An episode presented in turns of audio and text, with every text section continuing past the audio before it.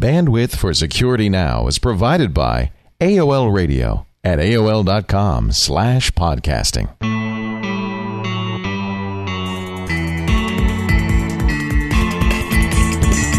This is Security Now with Steve Gibson, episode 57 for September 14th, 2006. Virtual PC. Security Now is brought to you by Astaro, makers of the Astaro Security Gateway, on the web at www.astaro.com. And by Dell. For this week's specials, visit twit.tv slash Dell and by Visa. Safer, better money. Life takes Visa. All right, get your tinfoil hats out, everybody. It's uh, time for Security Now.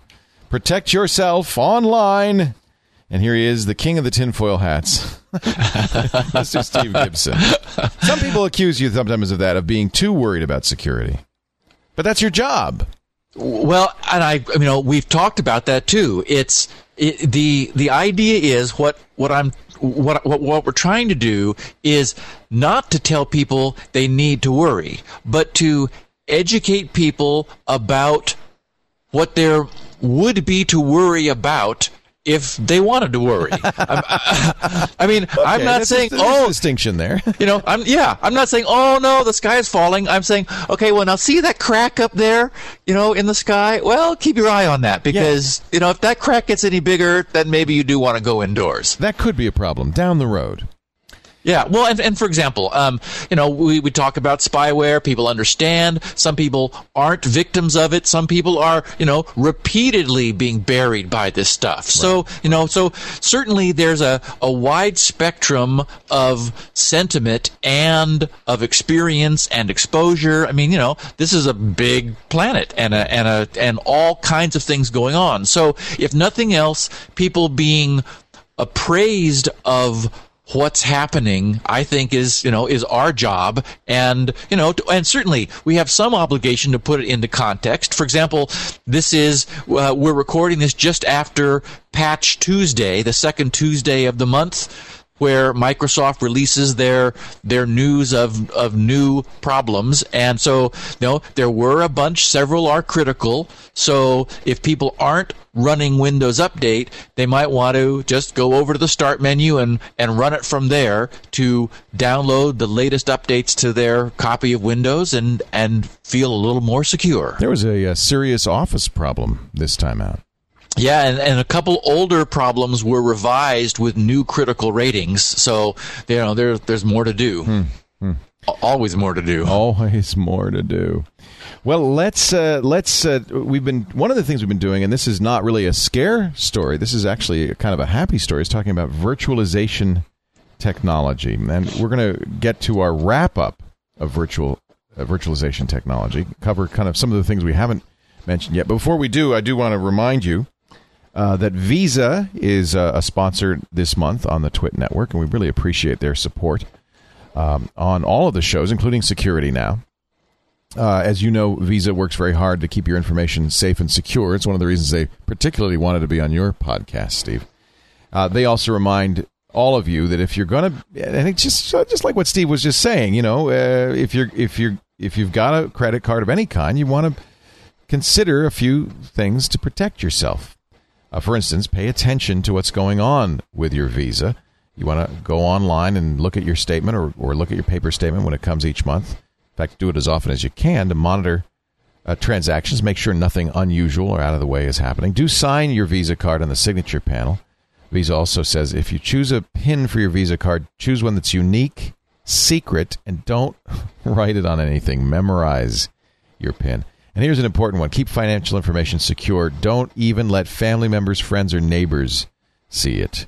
And shred it before discarding. Most, uh, most information theft doesn't occur online, but in fact occurs in the real world from people finding your, your hard copy and using it. Just uh, some important security tips from the card I recommend you use online. Safer, better money. Life takes Visa virtualization. You want to? Should we redefine it just so that people who've missed the first, the last few podcasts, I know well, what we're talking about? Um, as we've, uh, as I promised last week, and I think I even mentioned it the week before. One of the things that I wanted to do this week was to to address Microsoft's virtual PC offerings, both their virtual PC and their virtual server, because readers had written in saying, "Hey, you know, that's free now. Um, how does it compare to the others?" So, so that's going to be the, the the main thrust, and this is essentially our wrap up of the whole virtual machine topic. The we got into this whole virtual machine issue sort of from the well directly from the security aspect because there are many useful applications for for contemporary virtual machine technology. And we've we've talked about VMware as being sort of the in many ways the granddaddy the the, the heavyweight of virtualization. And then my based on my survey of the industry Sandboxie we talked about as a as a much lighter weight solution which allows you to create application sandbox to to contain things you're doing that may be dangerous and prevent them from making any permanent changes to your system. It's um, actually I got a very nice note from the author of Sandboxie thanking us for our mention and uh, and being really pleased. Apparently, lots of people went over and are exploring you know that possibility. Oh, that's great. So so just you know to to to give a, a brief um, um, uh, recap. recap. That's recap. the word I was looking for. Yeah. A brief, a brief recap. The the whole concept is that machines are are so powerful now. I mean, they they actually have you know excess processing power that that are most of the time are not being used unless you're really you know like compressing video or or doing huge database sorts or, or something. The this excess capacity and the the features in the hardware that that enable the machine to emulate itself. You know the the idea being that you could open a window that looks like it's this, its its own machine booting and into that window you can install another operating system. So it's an operating system literally running within an operating system sort of nested that way. And there are there are many applications for that. One of the things that people are beginning to think about since Vista is on the horizon, Microsoft's next generation operating system is well maybe using a virtual machine to install and just poke around at Vista rather than you know committing major hardware or dual going through all the trouble of dual booting and and so forth in order to have that sort of experience. So so there's there's the idea of experimenting with operating systems by installing them within a virtual machine where you're not committed in any way to keep it. You could it's just a nice sort of experimenting containment. Um, and then there's the security side because anything that's done in the virtual machine stays in the virtual machine uh, unless you deliberately take some action in order to make it permanent or, or like move a file that you downloaded from the virtual machine environment into your hosting environment. It's kind of so, like Las Vegas. What happens in the virtual machine stays in the virtual machine. exactly. That, that was the, yeah. the analogy I was drawing. So, what happened in the case of Microsoft is it's interesting because the two major heavyweight virtual machine technologies uh, are, are VMware and Mike, what Microsoft now has called Virtual PC. There are, as we've mentioned, sort of glancingly before, there are other things. There's there's Xen. There's there's something called uh, QEMU. Uh, there's Bochs. There's um, you know, many other projects which are sort of um, you know, they're they're they're often open source projects. They're over on SourceForge. They're typically a small team of of people who are just sort of this is what they want to do. They want to experiment with emulating the Intel processor on other platforms. And so there are processor emulations. There are there are you know various sorts of projects uh, at various stages of completion. But the in, in my experience, they're they're they're sort of niche oriented solutions, whereas what VMware and what Microsoft now have with Virtual PC are, are much more mainstream. VMware, as as we've talked about before, it began life over on Linux back in in the late 90s, I think 1997. It, it began life over on Linux as a as a virtual machine technology that would allow Linux users to host Windows applications. That is, you know, so you might need one or two apps running Windows, but you're a Linux guy. So the idea was the very first, the very early VMware was was to host Windows on Linux. Well, similarly, the the lineage of Microsoft's virtual PC, they actually bought all this technology in early 2003 from a company called Connectix. Connectix had the same idea that VMware had, but over on the Mac. The idea being that Mac users might need one or two applications running under Windows that I mean it's like that's just causing them a problem. And so so the uh, the original Connectix virtual machine technology was Mac hosted and the so-called guest OS that is the operating system that was running in the virtual machine was Windows. And and it, it it evolved VMware and and the Connectix product and and they called theirs virtual PC also because that's what it was. It was a virtual PC running in a Mac. They sort of evolved together over the years.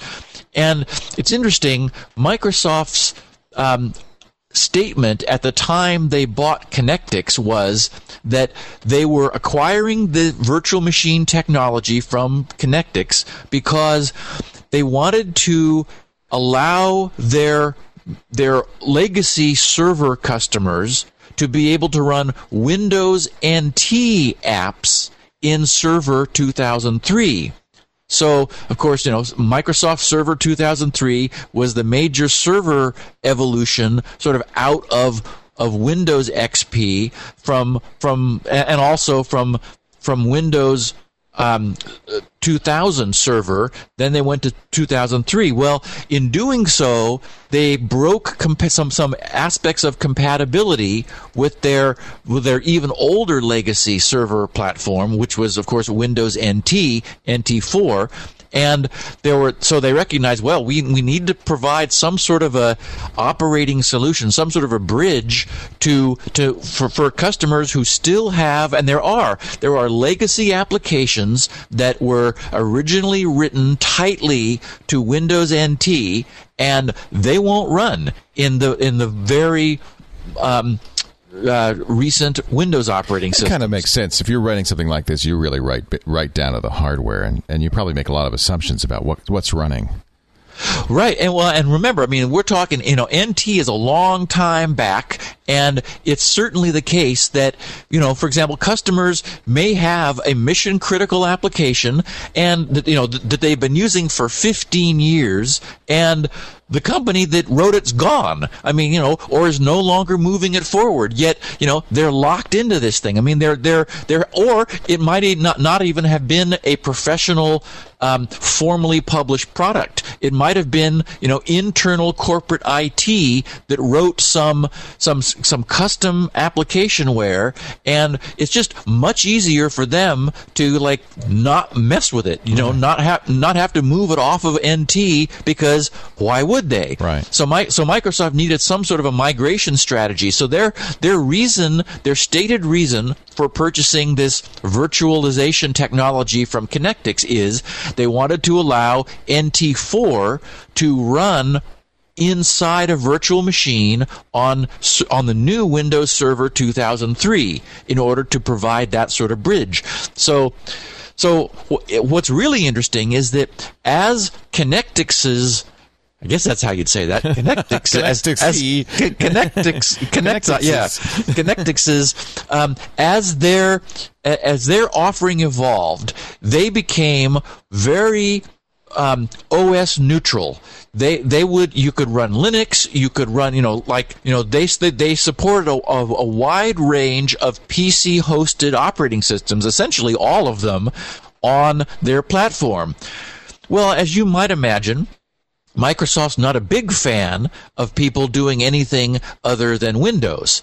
So one of the things that happened, and it's it's funny as you as you track the evolution over time, Microsoft got it three years ago and moved it through a couple versions. Well, each one is slower than the than the previous one and and they're becoming increasingly non-Windows OS friendly.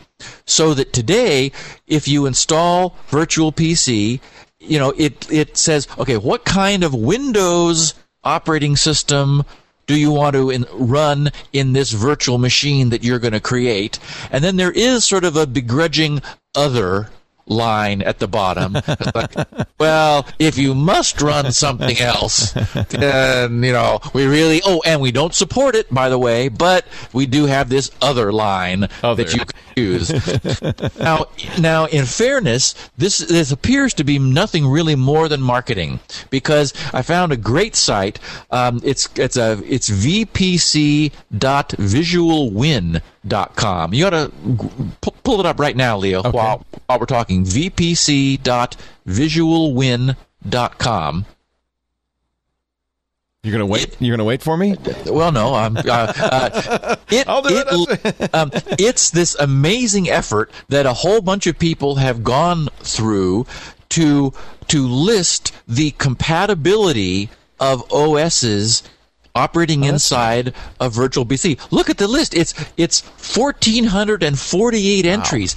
There's stuff there I've never I mean, most of the stuff there I've never heard of. Yeah. Just wacky stuff. I did notice that Astaro, uh, the Astaro security products uh, do run in Microsoft virtual PCs. So if somebody wanted to, you know, Astaro, of course, being one of our hosts, and, um, uh, uh, sponsors, and one of and, and a great many Linuxes. In fact, I would say a lot of these 1400 are, are just Linux distros. Actually, and, and I think that, of course, well, I mean, we know that Windows runs in in Microsoft's virtual PC. Right. They formally support it. But and so you're right. Most of these are Linuxes. But I mean, look at all the Linuxes. NetWare and uh, and uh, NetBSD, BSD. Plan yep. 9. yep. wow. Now, it is interesting, too, because if people are interested in, in virtual PC for the purpose of running Linux, there are little no's in the columns. I mean, mostly mm-hmm. everything is yeses. I would say like 95, 96% of these 1448 wacky versions of different OSs are yeses. So so clearly this shows us that that this is a good emulation of a PC that that OSs way beyond Windows are still able to run much as they were before Microsoft acquired it. So Microsoft has apparently done nothing obvious to to hurt virtual PC to make it non-Windows friendly. However, you know they're just not formally supporting it. So, right. but but my point is that if you you, you might look at this list, this vpc.visualwin.com list, if you were interested in, in making sure that a specific OS that you wanted to host worked. Now, all that said, uh, I don't think virtual PC is probably the right answer. Oh, after all uh, um, that after all that, I, I mean, I, I, wanted to cover it. I told people I, I, would take a good look at it and compare it to VMware. Now, it's got some benefits. First of all, it's a much smaller, lighter weight download and installation than VMware. Um, the, the, Virtual PC 2004, which is the current edition, is 18 megs, whereas, for example, VMware um, and this is VMware uh, Server, which is their free version. Workstation is still you have to pay for, but the the VMware Server, which is free as is Virtual PC, is 145 megs. Wow.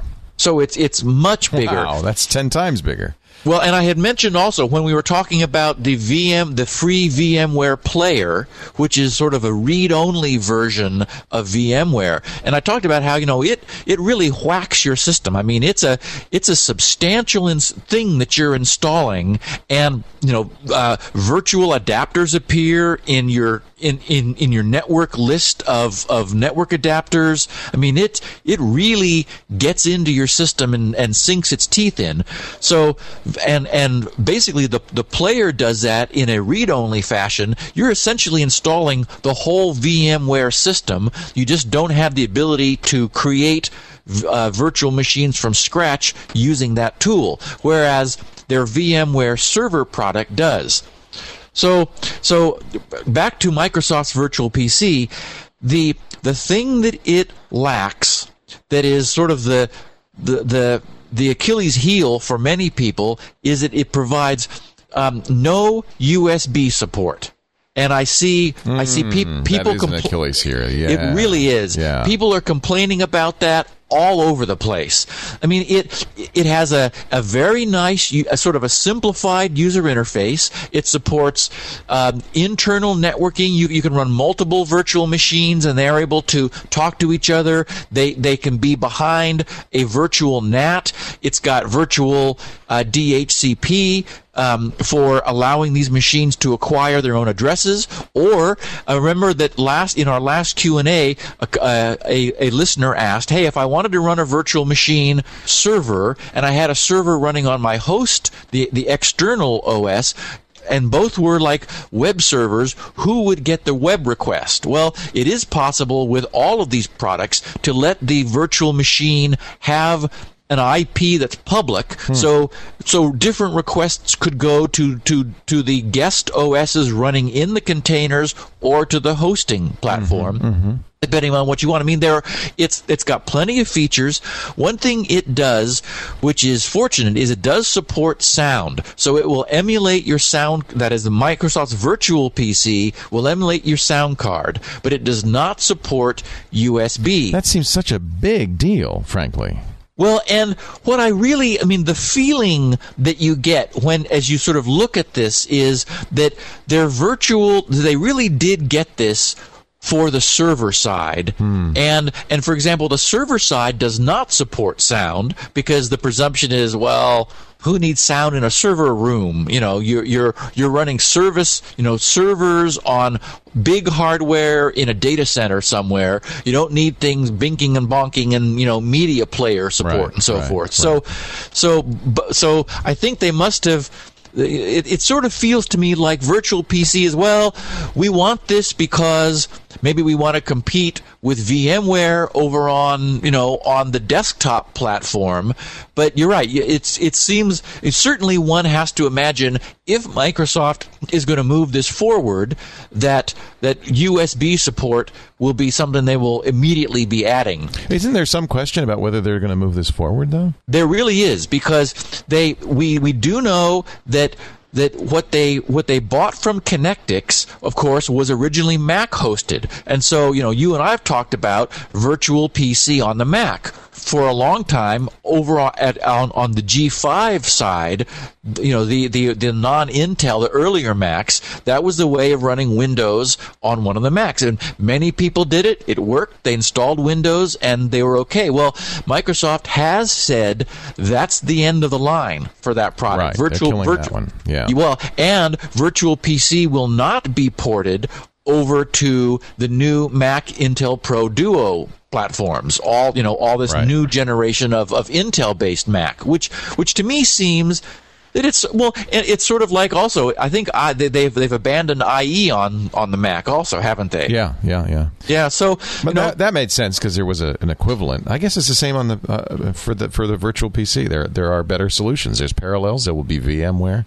Well, exactly, and we now know that, it- as you said, that VMware is going to be moving over to the Mac, and that though at the virtual machines that are created over on the Intel side will will be cross-platform compatible. So you'll be able to, you know, install Windows XP in a in a virtual machine under VMware on on, on, on top of a regular Intel um, Windows installation, and then just copy those those virtual machine files over to the Mac and open, you know, like open exactly the same instance of Windows over there. Mm-hmm. So so it, it feels a bit like like Microsoft doesn't care that much. Now, the other real problem, aside from no USB support, is it is clearly slower.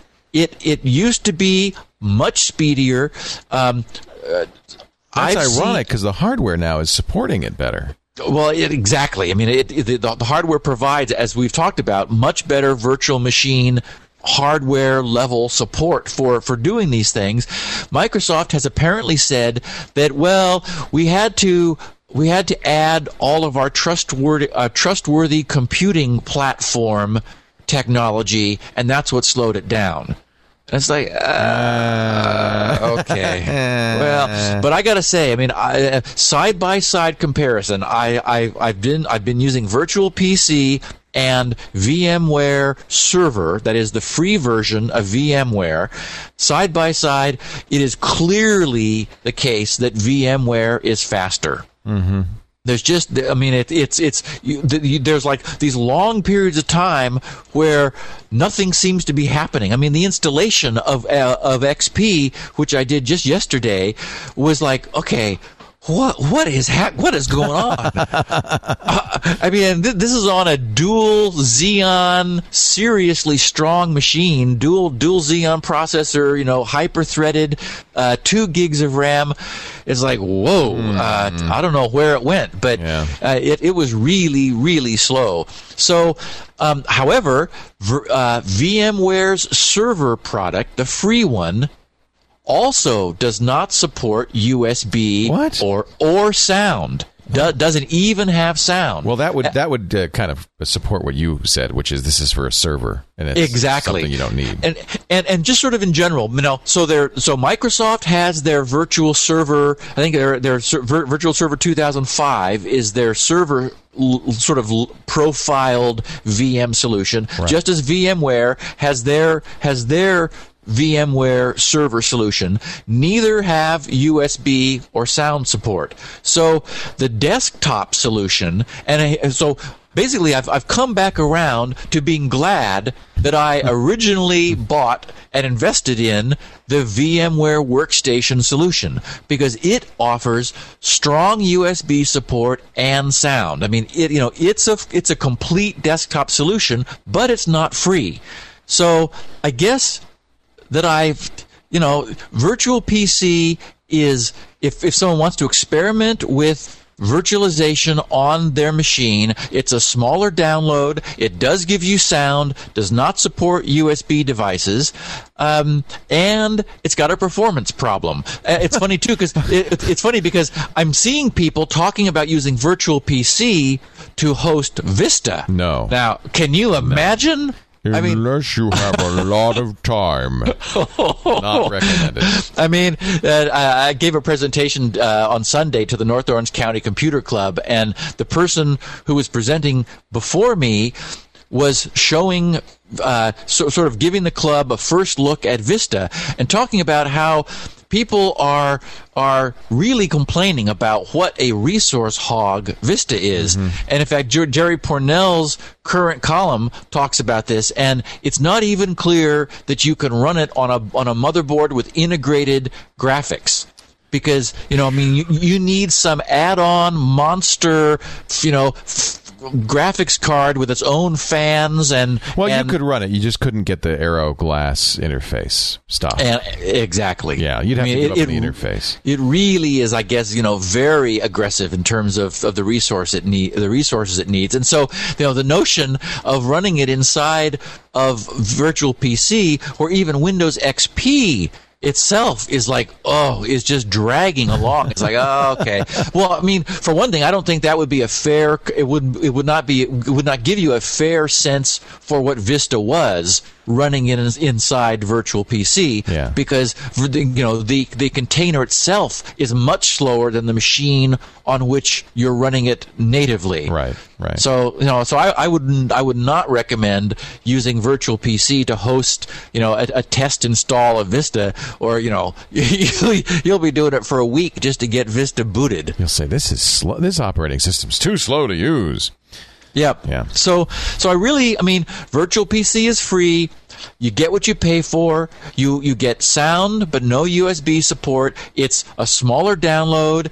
It I mean it's got a simple, nice, sort of comfortable user interface. But you know, and maybe for example, for just browsing the web, uh, certainly a web browser is not going to be you know super resource intensive. On the other hand, we've got Sandboxie, which we talked about a couple episodes ago, which is a an extremely nice zero overhead containment for IE, Netscape, M- Mozilla, Opera, you know, a- any of the mainstream browsers. It runs on all of them, and so it's a perfect solution if you just want to do you know safe internet surfing. Uh, so it, really, its only real advantage is it's free. Yes, I would say certainly one of the one of the applications people have for virtual machine technology is messing around with other OSs. For example, Windows users, I mean, everything we're talking about here is Windows hosted. So Windows users who want to experiment with Linux, who want to f- experiment with FreeBSD, mm-hmm. who, you know, who don't want to commit the hardware or dual boot or anything, but they're just sort of curious. Now, there's a perfect uh, solution because in those, in, you know, in, in where you're wanting to mess around with one of those OSs, oh, you could argue that USB and sound support are less important, and and certainly VMware formally supports the installation of Linuxes, whereas Virtual PC is arguably, you know, non-Windows hostile. So I think that makes more sense o- over on that side. So overall, I would Windows hostile. yeah, I, I would have to say that overall, you know, I, I looked at the at Microsoft's virtual PC offerings, and I have to say, Leo, when I started off, I was already, you know, knowing I was going to be talking about this, I, I could hear myself saying, "Well, you know, Linux. I mean, you know, Linux. You know, Leo. Yeah, you can call me I'm Linux just gonna, if you want. I'm just going to call you Linux now. you know, Leo. I, I I was sort of rehearsing, saying, I you know, everyone knows I'm no apologist for Microsoft, and I'm, you know, I'm I, I take them to task when I when I feel that's what they need. But this virtual PC is smaller, lighter. You know, just seems really nice. You didn't have to rehearse that, actually. I know I didn't because you know when I actually tried to when I actually tried to use it and install XP and it's like oh my I think it's just antiquated. God. Really, I think you hit the nail on the head. It's an old technology that they bought and really haven't kept up to date. That's all. and, and it is it doesn't have their real focus. Yeah. and it's it's free. You know how you know it's like not like Microsoft is big on giving things away for free. There's and a reason so- they're giving it away. Exactly. And so you have to wonder if it's like, well, you know, they really have this for server virtualization. That's where their focus is. Or as the guy, uh, um, the Microsoft person originally said uh, three years ago, we just got this because we wanted old NT stuff Right. to be able to run on our latest platforms. That's fair. You know, that said, VMware has the free player. It's got all those appliances. It's really It is- worth spending the money. It's not that expensive, and, and it, boy, you get so much benefit. Well, and certainly you can. In fact, I'm sure that Workstation has a, a, a free evaluation version that would allow you to play with with the fully enhanced version, USB support, sound support, you know, explicit support for Linuxes and non-Windows OSs. Oh yeah, you and can totally get a free serial number and try it out. Absolutely, yeah. and, and they'll be moving it over to the, to the Mac also. So you've got that cross-platform transportability. Overall, you know, I, I wanted to pursue, you know, what's Microsoft got up their sleeve. I, I'm back and happy with VMware, and everyone now knows why. You know, it was great that you mentioned that uh, VMware will run Astaro because, uh, as as you said, Astaro uh, has been our sponsor for some time, uh, and it just shows you it's really it's open source. Uh, software based on Linux, and uh, that's that's one of the reasons we like Astaro so much. Astaro, A S T A R O, makes the Astaro Security Gateway line of network security compliances, offering complete protection from network, web, and email security threats. I have one, and I love it, the 120. Visit them on the web at astaro.com. But I also want to remember, uh, remind you rather, that uh, uh, for those of you listening to, listening to us, Astaro is offering a free demo unit to test and protect their networks. Call 877 427 8276. Say you heard it on Security Now, and you can have a free unit to test. 877 427 8276 or visit astaro.com. Uh, it's a demo unit, of course. Eventually, you'll have to give it back, but it's a great way to find out what Astaro's security gateway can do for you. They'll ship it to your office or, or your business in a single business day. Call 877 427 8276 and remember to mention security now. So you you decided that really the best thing to do is stick with VMware. Uh, on uh, have you been using Parallels at all on your Mac? I have not. Um, So I, that- I would love to get your impression of that. Yep, and, and I do have it. I upgraded it recently, and uh, so I do intend to. Um, at this point, is the beta for the support for the the the uh, next generation of virtual? Uh, I think it's uh, vir- still in virtual beta. I don't think they've okay. released it. Uh, at least as we're recording, I don't think they've released it yet. Okay. Um, uh, they're still in the release candidate stage, uh, but it's pretty amazing. It's pretty impressive. Well, it'll be interesting to see whether the Mac version of VMware is for pay or is free. Yeah. Um, no, I don't think they'll give that away. You think they will? They might. I don't know. Wow, that would be that would be very aggressive. Yeah, and I think you're right. I think it seems unlikely that they would because I would imagine that they're taking it seriously. Right. They really want to be VMware on the Mac, not just sort of something they happen to have lying around. Right. Certainly, it's an investment for them to do this, and I imagine they'll they'll they'll go the full support route of with all the features of the system, much as they have for their workstation. Well, product. and I think that they they saw Parallels marching into their territory and said, hey, "No, wait, uh, we do that," and, right. and I think they think they can do a better job. And and you know, I wouldn't be surprised. I certainly will look at it, and I know you will. And uh, even though this is our last of our series on virtualization, I have a feeling we might revisit it when VMware for the Mac comes out. I'd love oh. for you to do a virtualization on the Mac seg- uh, show. Well, you've got a power uh, the new Mac. Yeah, I have no excuse. I have no excuse, no excuse not to whatsoever. not to. I hear uh, uh, you got some pretty neat uh, SpinRite mail the other day. I wanted to ask you well, about that. Yeah, I've in fact I, I, I mentioned it last week. I couldn't find this letter, but it was the thing that made me think of it was that it was a it was a Security Now listener. Well, he he, he writes uh, the topic was another save by SpinRite exclamation point. we love those letters. I did, I, and actually, Leo, I have to say I've I don't know what's going on, but maybe hard disks are having more trouble in the last month. But I've been getting a lot of mail from people who are who are finding real success with SpinRite. He says, he says, "Dear Steve, please add my name to your long list of happy customers. My laptop, which I need tomorrow to teach my anatomy and physiology class, would not boot up properly. It took 20 minutes to get to my desktop, and everything I tried to do had three or four minute delay." The computer was unusable. I called Dell, and the tech walked me through the Dell diagnostics. The hardware all passed, including the hard drive. I was unable to use System Restore. It crashed. The next step was to reinstall XP, and of course, all my programs. Fortunately, my data was backed up, mostly. Still, I had hopes. I had hours and hours of drudgery before me. Before taking that drastic measure, I thought I might try the SpinRite utility. To be honest, I bought SpinRite as a way to thank you for your outstanding Security Now podcast, which has brought me so much enjoyment. I was afraid it would require more expertise than I had to run it, but the program is very well designed. I'm not making this up, Leo. The program is very well designed to guide the user through the necessary options. I booted up from the SpinRite CD and went to the recovery choice number two. Then I left it alone. I came back later and saw one of the sectors was bad. SpinRite chewed on it for a bit and then was finished. I booted up without the CD, and Windows ran check disk, and up came my login. My, my, laptop is now working perfectly. Oh, that's a nice feeling. He says, When I took math in college, I learned that some theorem proofs are so beautiful they're called elegant.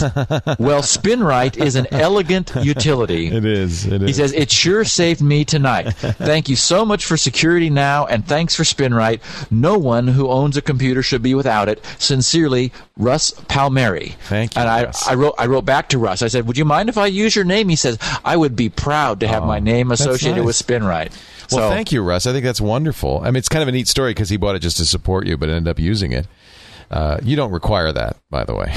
no, no, no, no. In fact, need it. in, in, in, in, fact, I, I, all my the whole goal here of, of mentioning SpinRite in the podcast, I just I want to plant the seed in people's minds that you know when something happens, you know, consider SpinRite. Think about it when because you, it. you, know when you need it, um, it's there. Um, we I, I, wrote I got another letter from someone who said that they had a Mac store that had a problem. They ran Mac store's own diagnostics that said this is dead. Return it to the factory. But they had so much stuff on the drive not backed up that they said, uh, grabbed a copy of SpinRite, it fixed the drive. Wow, that's pretty. So uh, we should probably say that if the drive is physically damaged, nothing's going to fix it. Uh, but if that, if the drive can be recovered, SpinRite can do it. That's ex- I think that's, that's that's exactly the case. If anything can recover the data from the drive, SpinRite is the thing that can. Spinrite.info, S P I N R I T E.info for more of those testimonials. And of course, grc.com is Steve's site if you want to uh, get the show notes, the 16 kilobit version of this show for the download impaired. He also offers transcripts, thanks to Elaine. A tip of the hat to Elaine. And, uh, and a great discussion board where you can talk about security matters, not to mention a host of free security software. grc.com. Com. As long as you're headed to the web, I encourage you to visit twit.tv. In fact, go to our new Dell Picks page, twit.tv slash Dell. Uh, we thank again Dell for being a great sponsor on the show and uh, supporting us. Uh, we have some uh, picks I've I've picked out. I mentioned the 24 inch monitor because I know Steve you you love that monitor, but uh, there's some great machines as well uh, a laptop, uh, a very slick looking laptop, the XPS 1710, and then uh, for uh, for more practical people, the Dell XPS 410 computer, which which can go from the Pentium D all the way up to a Core 2 Duo, so you get your choice of hardware. State of the art technologies at a very affordable price. As usual, Dell makes the best stuff. Dell is online at our site. In fact, we'd appreciate it if you'd show your support for Twit by uh, using that site when you go to Dell. Just go to twit.tv slash Dell and click the links there. Um, thanks for their support. I think, are we done with virtualization? Have we covered this in every possible aspect? For now, I think we've for now. We, for now, we uh, you know we we have a great foundation now. Listeners who've been following along since we opened the topic, you know, understand where the state of the art is today. Certainly, as sandboxing technology evolves, as, for example, as VMware moves to the Mac, I imagine we'll come back and, and touch on it many times in the future because it's a, it's a very potent security and privacy application. Remember too that not just for security, but there's a great concern that that web browsing leaves traces, leaves footprints. For privacy, yes. Yes, on your machine. So Sandboxie, again, is a beautiful, lightweight solution. If you needed to do some, some use of somebody else's, uh, like uh, the use of the internet on somebody else's machine that you didn't control, you really wanted to make sure you left no trace behind, you could quickly install Sandboxie on their machine. It, it is it is a lightweight, small installation. Then use the browser sandboxed, knowing that no changes to the registry, to the hard drive, or or, or of or anywhere in their system will be permanent after you close that down. Yeah. So yeah. great solutions. I you know we'll certainly have virtual machine technology always sort of flying around here um, and touch on it when something happens. Very good. I do uh, thank you for uh, all the work that you do, Steve, uh, for us, and invite everybody to go to grc.com and spinrite.info to find out more. And join us next week as we talk more about security. Do you know yet what we're going to talk about, or is it going to be a su- it's going to be a surprise, a for everyone? Surprise for us all. Get to work, Steve. Come up with a topic. We'll see you next Thursday and every Thursday. We're so glad you've joined us on Security Now. Security Now.